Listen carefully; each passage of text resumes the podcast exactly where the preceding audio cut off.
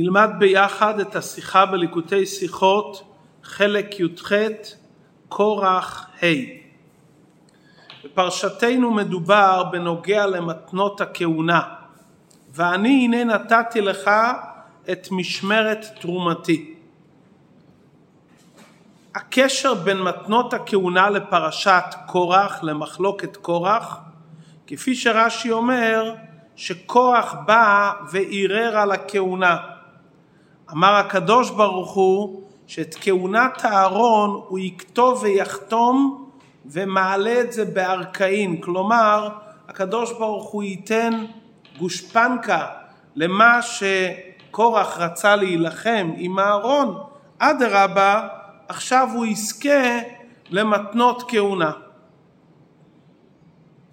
כלומר, באת לערער על הכהונה? אדרבה. מכאן יהיה ישועה ותוספת ברכה לאהרון הכהן. לפי זה עלינו להבין, בין מתנות הכהונה מובא בפרשתנו גם את עניין המעשר שניתן ללווים. כלשון התורה בפרשתנו, ולבני לוי הנה נתתי כל מעשר, אני חלקך. מתנות שנתונות ללוי. מה הקשר בין מתנה ללוי למחלוקת קורח? הרי קורח היה לוי וטענתו הייתה על הכהונה, ואנחנו צריכים לחזק את מוסד הכהונה. והנה בפרשתנו מחזקים גם את הלוויים, שגם הם מקבלים מעשר שניתן ללוי. היה אפשר לבאר שבאמת קורח היה הרי משבט לוי והמחלוקת נגרמה על ידו ועל ידי עוד אנשים משבט לוי. ועצם היותם בני לוי זה כבר ראותה שמא ייקחו מהם את עניין הלוויה. שמא ייפגע חס ושלום חשיבותו של שבט לוי ותפקידו בעקבות שקורח וחלק מהאנשים היו משבט לוי. אמר הקדוש ברוך הוא דעו למרות שקורח היה לוי לא נפגע מאומה ממעלתם של הלוויים ולהדגיש את מעלת הלוויים התורה מדגישה שגם לוויים מקבלים מתנה שזה מעשר שניתן ללוויים. אבל ההסבר הוא יפה, אבל עדיין יצא שהכהנים קיבלו מתנות כדי לחזק את שבט הכהונה. הלוויים זה רק כדי למנוע מאיתנו מחשבה שמא נגרע משהו מחלקן של הלוויים. כלומר כאן זה קשר חיובי וכאן זה קשר שלילי. ומכיוון שכל ענייני התורה מדויקים בתכלית, בוודאי שבעניין של המתנה שניתנה ללוויים יש כאן איזה עניין חיובי שקשור עם המהות של מחלוקת קורח. כלומר יש כאן קשר בין מחלוקת קורח, בין התפיסה של קורח למה שהקדוש ברוך הוא נותן את המתנה ללוויים. יש כאן מענה לטענת קורח בעצם העניין שהלוויים מקבלים כאן מתנה.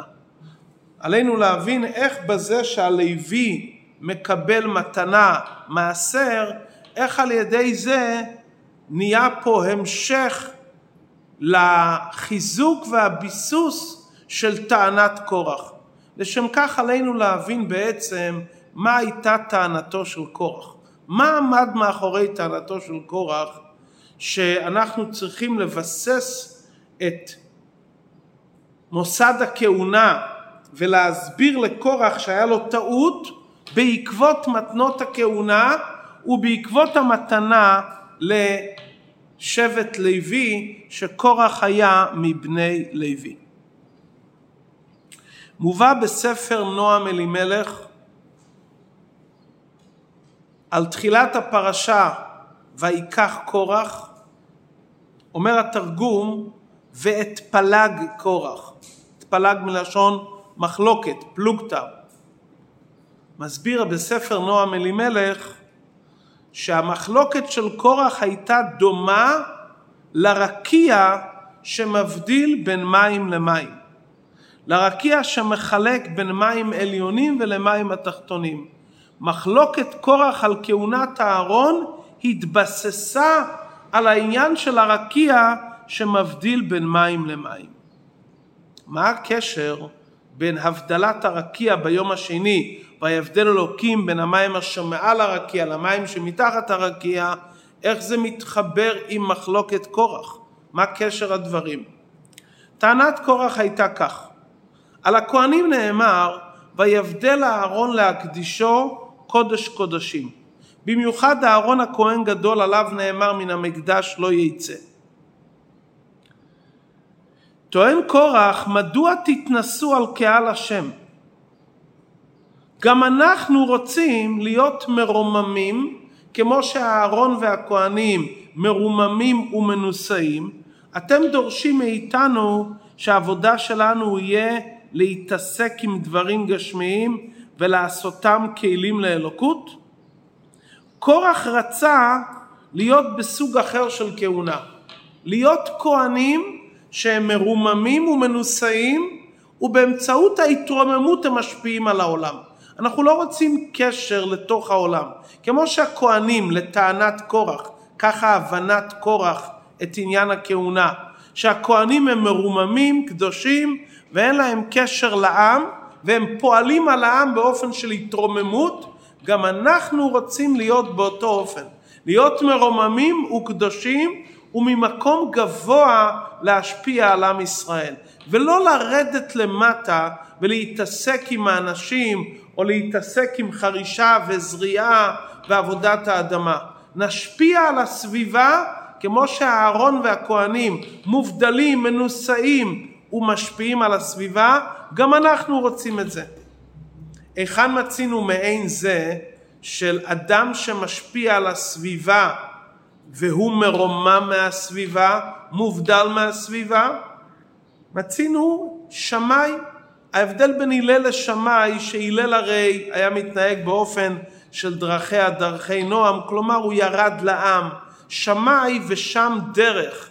הוא היה שוקל את דרכיו, וכפי שחכמינו מספרים שמצד הקפדנות של שמאי הוא דחף את אותו אחד שהראה לו לצאת מהבית, את אותו אחד שרצה ללמוד את כל התורה על רגל אחת. כלומר, יש אנשים שמשפיעים מצד המקום המרומם שהם נמצאים. דוגמה נוספת, רבי שמעון בר יוחאי, שהיה במערה והשפיע הקדושה על עם ישראל מהמקום הגבוה שלו. ובאמת זה יחידי סגולה, כי דברי חכמינו הרבה עשו כרבי שמעון בר יוחאי ולא עלתה בידם. אנשים רגילים כדי להתחבר ולקדש הם צריכים להתקרב לסביבה.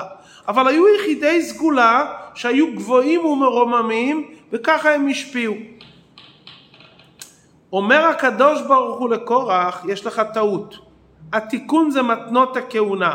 מתנות הכהונה מבטאות את הקשר שבין ישראל לכהנים. שישראל נותנים מהרכוש שלהם לכהנים, כלומר בדיוק להפך. הם מרוממים את הדברים הגשמיים והופכים אותם למתנות כהונה. לא התרוממות והתנסות, אלא טעית. הכהנים עניינם לרומם את העולם הגשמי. לא להיות מובדל ולהשפיע קדושה ממקום עליון, אלא מתנות הכהונה לוקחים דברים גשמיים, הרי זה יבול, דגנך, תירושך, יצריך, צמר וכדומה, והם מרוממים את זה ומגביהים את זה לכהנים, ושהכהנים משתמשים באותם דברים גשמיים, הם מגביהים את הדבר הגשמי, אני חלקך ונחלתך.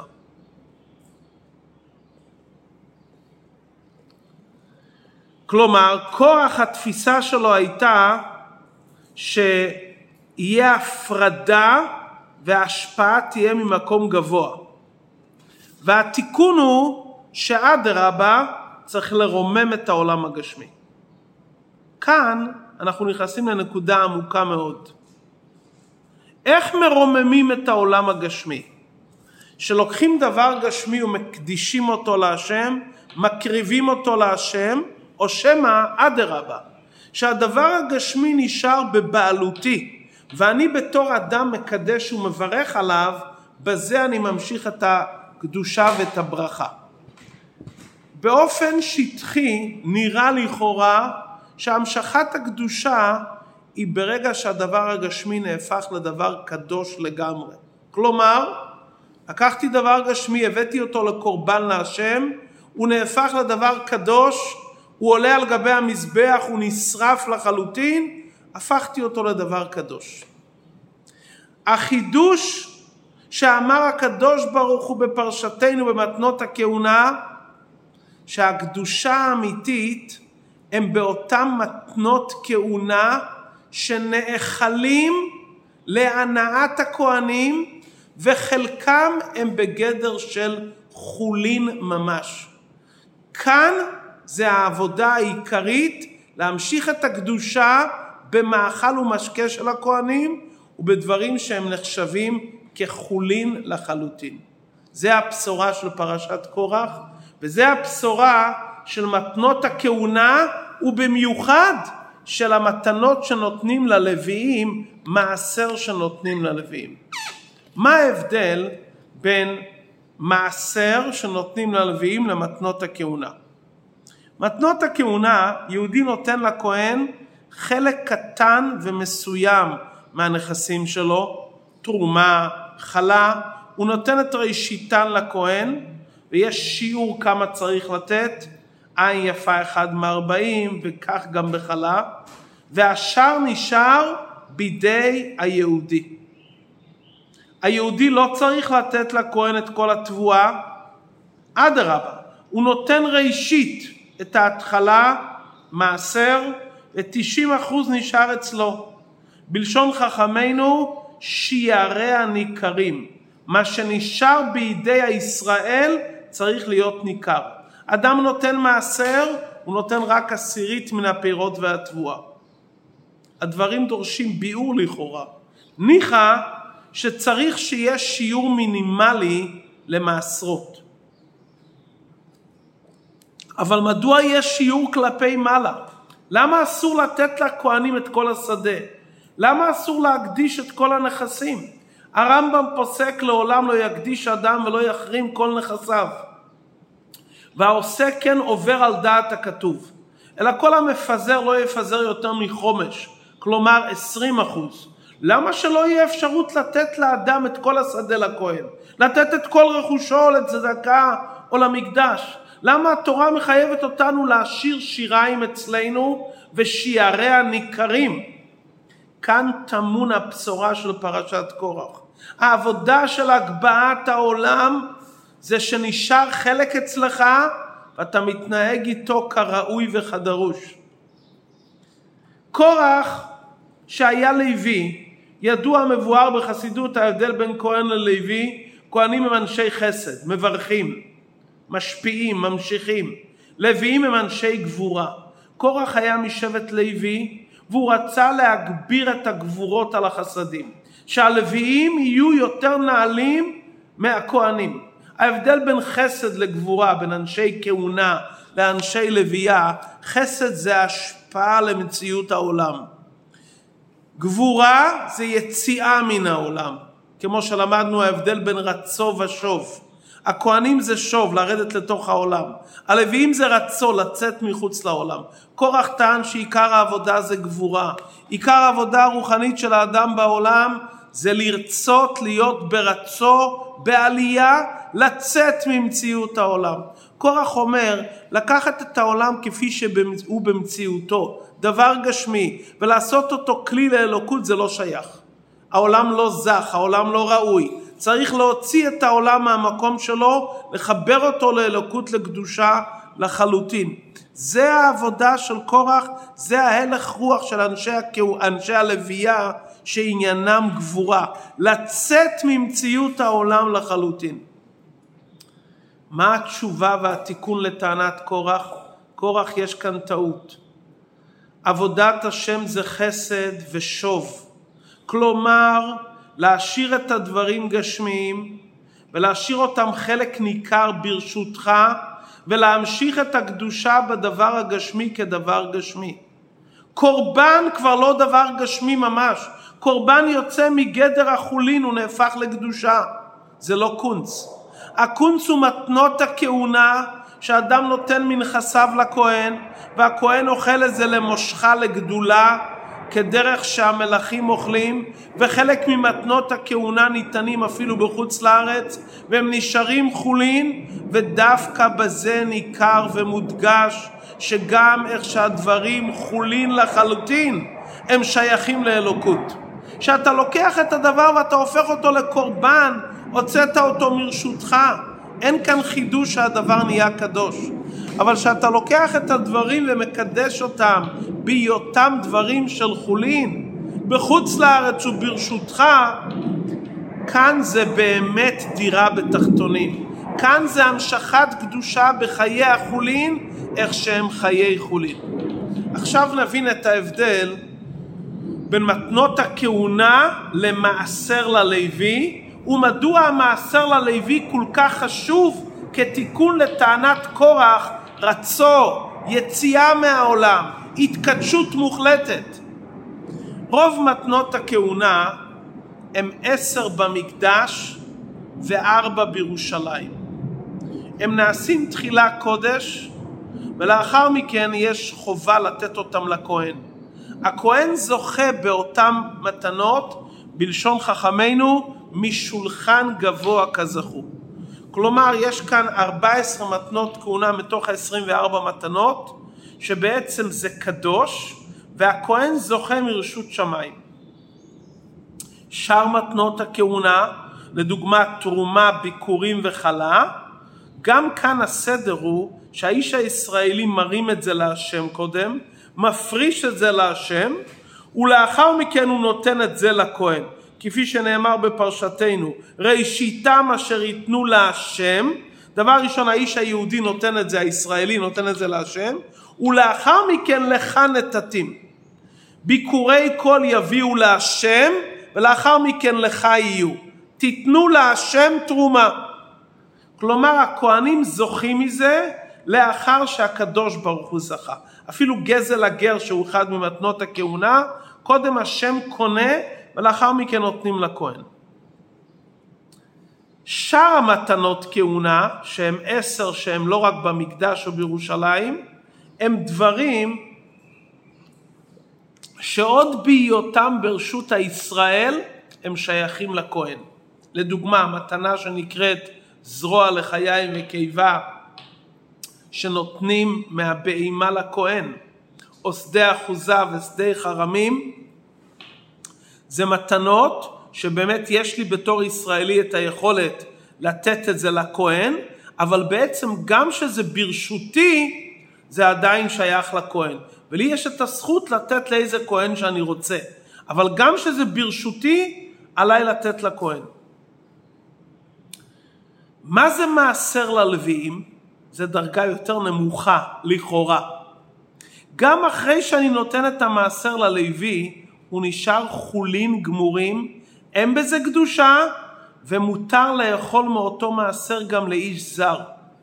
ואין כאן שום חלק מסוים ששייך ללוי לפני שהיהודי מפריש.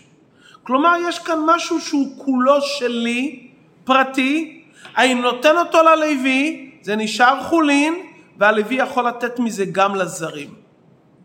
כאן מודגש מה זה דירה בתחתונים. לקחת דבר שהוא לחלוטין נשאר חולין ולתת אותו ללוי. ולכן המתנה של הלוי מובא כאן בפרשתנו. זו התשובה האמיתית לטענת קורח. קורח שהוא לוי טוען התקדשות, התבדלות, התרוממות לחלוטין. אומר הקדוש ברוך הוא תן לכהנים את המתנות שיהפוך להיות רכושם. אבל ישנן מתנות שהכהן זוכה משולחן גבוה. כלומר הוא זוכה וזה קדושה. ישנם משהו בינוני באמצע, מתנות שנותנים אותם גם בכל ארץ ישראל, אבל עוד ברשות הישראל זה שייך לכהן. יוצא מן הכלל מעשר ללוי, שזה חולין גמורים, ומותר לתת את זה לאיש זר, ואין שום חלק ללוי לפני שהישראלי הפריש. כאן מתבצע הבשורה, מה זה דירה בתחתונים? גם בחיי החולין ממש, יהודי יכול וצריך לקדש את הדברים שיהיו להשם. זו היה הרי טענת קורח. קורח טען, טלית שכולה תכלת תהיה פטורה מציצית. מה היה הטענה של קורח? הטלית מרמזת לאור המקיף. מקיף לא זקוק לציצית. ציצית זה חוטים שנמשכים, פרטים, המשכה אלוקית באופן פנימי ופרטני. קורח אומר מספיק האור המקיף. הוא הולך על האור הגבוה והאור המקיף ולא על האור הפרטני. בחסידות מבואר מה הטעות של קורח? שיהודי מזכך את עצמו מצד האור המקיף, מצד האור שנמשך מלמעלה, גם אם הוא מתאחד עם השם, חסר ההמשכה הפנימית. המשכה פנימית זה מתי שאדם עושה את הדברים פרט אחרי פרט באופן פנימי בכוחותיו. לכן העניין של מעשר היה מקום לומר שזה לא מספיק מגלה את העניין של לעשות לקדוש ברוך הוא דירה מצידי. ברגע שאני נותן את מתנות הכהונה, כי זה מצווה שהשם נתן, זאת אומרת בעצם אותם חלקים הם לא שלי לכתחילה. מתי זה עבודה פנימית שחודרת בתוכי? מתי אפשר להבחין שאדם באמת עשה שינוי פנימי? שגם אותם חלקים שהם שלו לחלוטין, והם נשארים רכושו. זה נשאר דבר גשמי תחתון, גם שמה הוא קשור לקדוש ברוך הוא. זה דירה לא יתברך בתחתונים. צדקה שאני נותן זה בעצם ניקוי במקור. הכסף הזה לא שלי לחלוטין. עיקר עבודת השם לראות ב-90-80 אחוז שנשאר לך לראות איך אתה מגלה את הקדוש ברוך הוא. באותם חלקים שאתה מפריש לכתחילה לצדקה לבית המקדש, זה אותם חלקים שבעצם הם לא שלך. זה פיקדון אלוקי וקדוש שניתן לך את האפשרות בבחירתך להפריש את אותו פיקדון קדוש לכהנים או לבית המקדש. אבל אותם מתנות שנשארים חלקים שלך, אותם 80 אחוז שהתורה אומרת אסור לך לתת את זה לכהן, זה תשאיר ברשותך. התורה חסה על ממונו של יהודי ואומרת תשאיר את זה אצלך. למה? אני רוצה לתת את זה לכהן? לא, לא, לא, אל תברח מהשליחות שלך. אנחנו רוצים לראות איך ב-80 אחוז שנשאר ברשותך, איך אתה עובד את השם בחיי החולין. שם זה הקונץ הגדול. יוצא הפוך על הפוך. קורח חשב הקורבן שכולו להשם, מי שנמצא כל כולו למעלה, או על כל פנים מי שחצי חצי, אבל מי שנשאר בחיי החולין במקומו הוא, שמה לעשות את עבודת הקדושה? שמה זה הקדוש ברוך הוא נמצא. אם נתבונן, יש כאן נקודה עמוקה מאוד. מה זה אחדות השם? אחדות השם זה בבית המקדש? אחדות השם זה בקורבנות שעולים כליל על גבי המזבח? אחדות השם בדרגה יותר נמוכה בקורבנות שחלקם עולים למזבח וחלקם הולכים לכהנים? או אחדות השם זה גם בחיי החולין שנשארים ברשותך, בביתך, כחולין גמורים. שמה תצעק, שמה תראה, שמה תביע, שמה תבטא את האחדות השם, שאתה זוכר על הקדוש ברוך הוא גם בחיי החולין.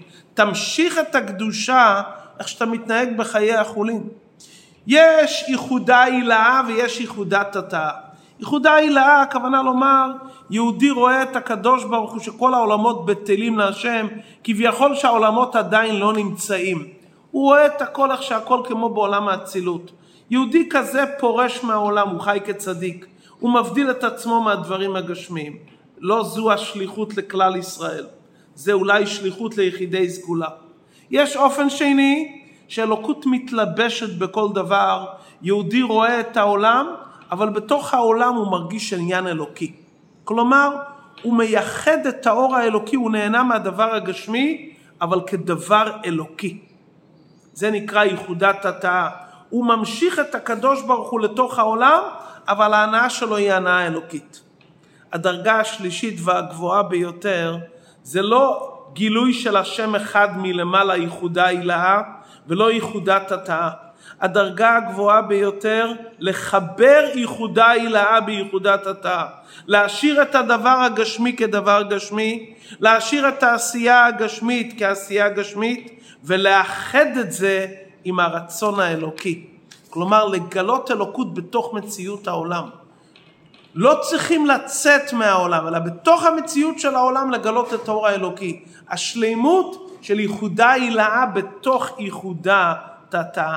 לחבר את הדבר הגשמי, דבר אלוקי, גם כשהוא כדבר גשמי, שיהיה מחובר כל כולו לאלוקות. זה המעלה של מעשר ללוי. זאת אומרת, המעשר ללוי זה שלימות התיקון על טעותו של קורח. כל העדה כולם רוצים להיות קדושים ומובדלים במקום גבוה ביותר. פרשת קורח קוראים בדרך כלל בתחילת חודש תמוז. תחילת חודש תמוז היה המאורע של ג' תמוז, בו הרבה הרייץ, שנגזר עליו גזר דין של הפך החיים, בחסדי השם שלחו אותו לגלות לעיר קסטרמה. לאחר מכן בי"ב י"ג תמוז הוא השתחרר לחלוטין. בוודאי שהנושא שדיברנו עכשיו של גילוי אחדות השם גם בחיי החולין קשור עם העניין הזה של ג' תמוז. שמצד אחד הרבה הרייץ בג' תמוז לא השתחרר שחרור מלא. הוא נשתחרר ממאסר לגלות.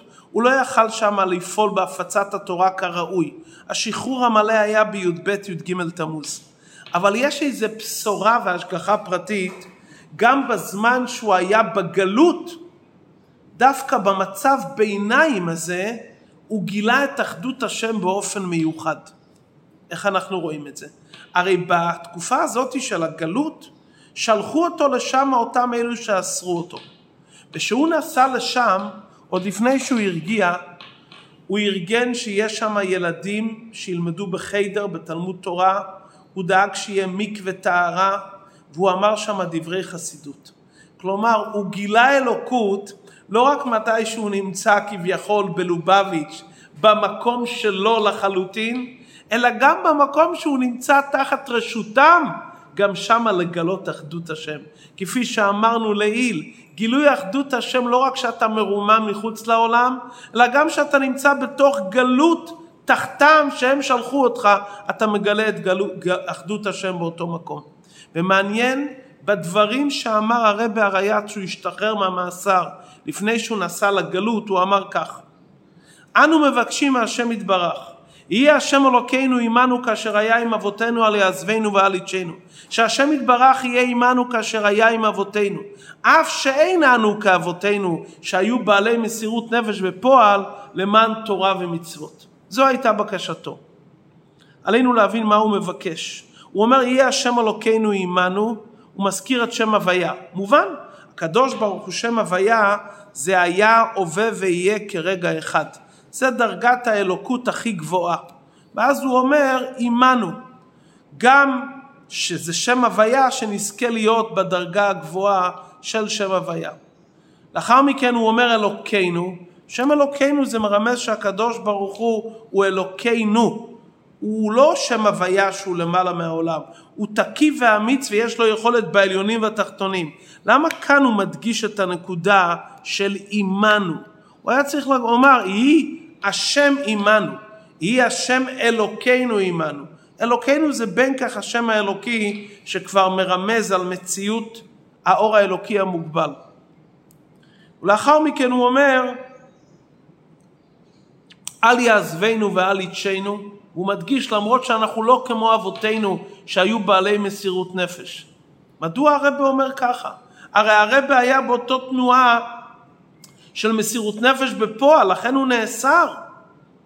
מה, הוא מדבר בענווה? אנחנו לא בעלי מסירות נפש? מה הוא מתכוון בזה? הרי רבי הרייץ היה במסירות נפש בפועל ממש. אבל לפי דברינו האמורים לעיל יש כאן איזה נקודה מאוד עמוקה. הרבי הרייץ רצה להביא את הגאולה לכל עם ישראל. וכפי שהוא אמר שהגאולה הגיעה לכל יהודי וגם אלו שרק בשם ישראל יכונה. לכן הוא ציטט את הפסוק, יהי השם אלוקינו עמנו, ואמר, למרות שאנחנו לא כמו אבותינו. הוא רצה לומר שגם שישנם יהודים שלא דומים לאבותינו, ויש באותו דור ובכל דור אנשים שאין אצלם מסירות נפש בפועל על תורה והמצוות, שגם אותם יהודים הקדוש ברוך הוא יהיה איתנו כאשר היה עם אבותינו. הוא רצה להביא את עניין הגאולה גם לאנשים שמכונים בשם ישראל ועדיין לא שומרים תורה ומצוות. וכפי שנאמר במדרש על הפסוק הזה דבר נפלא. שלמה אומר לקדוש ברוך הוא מלך שסוחר פועלים והם עושים מלאכתם יפה והמלך נותן להם שכר, מה שבח יש למלך? ברור שהוא נותן להם שכר. מתי השבח למלך? שיזכור פועלים רעים שאין עושים מלאכתם ונותן להם שכרן. זוהי טובה גדולה. וזה הבקשה היא השם אלוקינו עמנו. גם אלו שהם פועלים רעים חס ושלום, שהקדוש ברוך הוא יהיה איתם ויעזור להם וייתן להם שכר. הרב הרי"צ רצה לרמז גם בדור הזה, אם יש יהודים שלא לא נמצאים במצב של מסירות נפש, שהקדוש ברוך הוא יהיה גם איתם, שהגילוי אלוקות יחדור גם לאותם יהודים. ולכן כאן בפסוק יהיה השם אלוקינו עמנו, יש כאן שלוש דרגות שמקבילות לאותן דרגות שאמרנו לעיל. אמרנו קודשים מוחלטים שלגמרי עולים כליל, קורבנות או מתנות כהונה שהם חצי לכהן וחצי לשמיים הם גם בירושלים וגם בגבולין ויש בהם חצי חצי ויש חולין לחלוטין כמו מעשר. גם כאן יש אותו כוונה.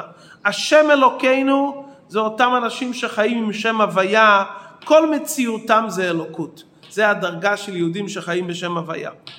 אלוקינו זה הדרגה שהאדם מרגיש את עצמו כמציאות והוא אומר עמנו, הוא מכניס את הקדוש ברוך הוא אליו, אבל הוא מרגיש גם את עצמו. הוא קשור לאלוקות ומכניס את שם אלוקים עמו. יש את הדרגה הנמוכה על יעזבנו ועל יצ'נו. יהודים שממש נמצאים למטה, לא ניכר אצלהם קשר לעניין אלוקי, הם בבחינת פועלים רעים. גם אצלהם לחדור, לתת להם את התחושה שגם הם יבקשו על יעזבנו ועל יצ'נו, שגם הם לא מנותקים חס ושלום, ודווקא שמתחברים לאותם יהודים ומראים להם שגם הם במקום הנמוך ביותר, הרצון הפנימי שלהם להתחבר עם השם, כל איש ישראל ליבו תמים להשם, זה להשפיע על אותם יהודים וגם על אלו שאסרו את הרבה, שגם הם יסכימו להפצת התורה ויעזרו לסיוע שלו. בימים האלו נזכרים ונעשים.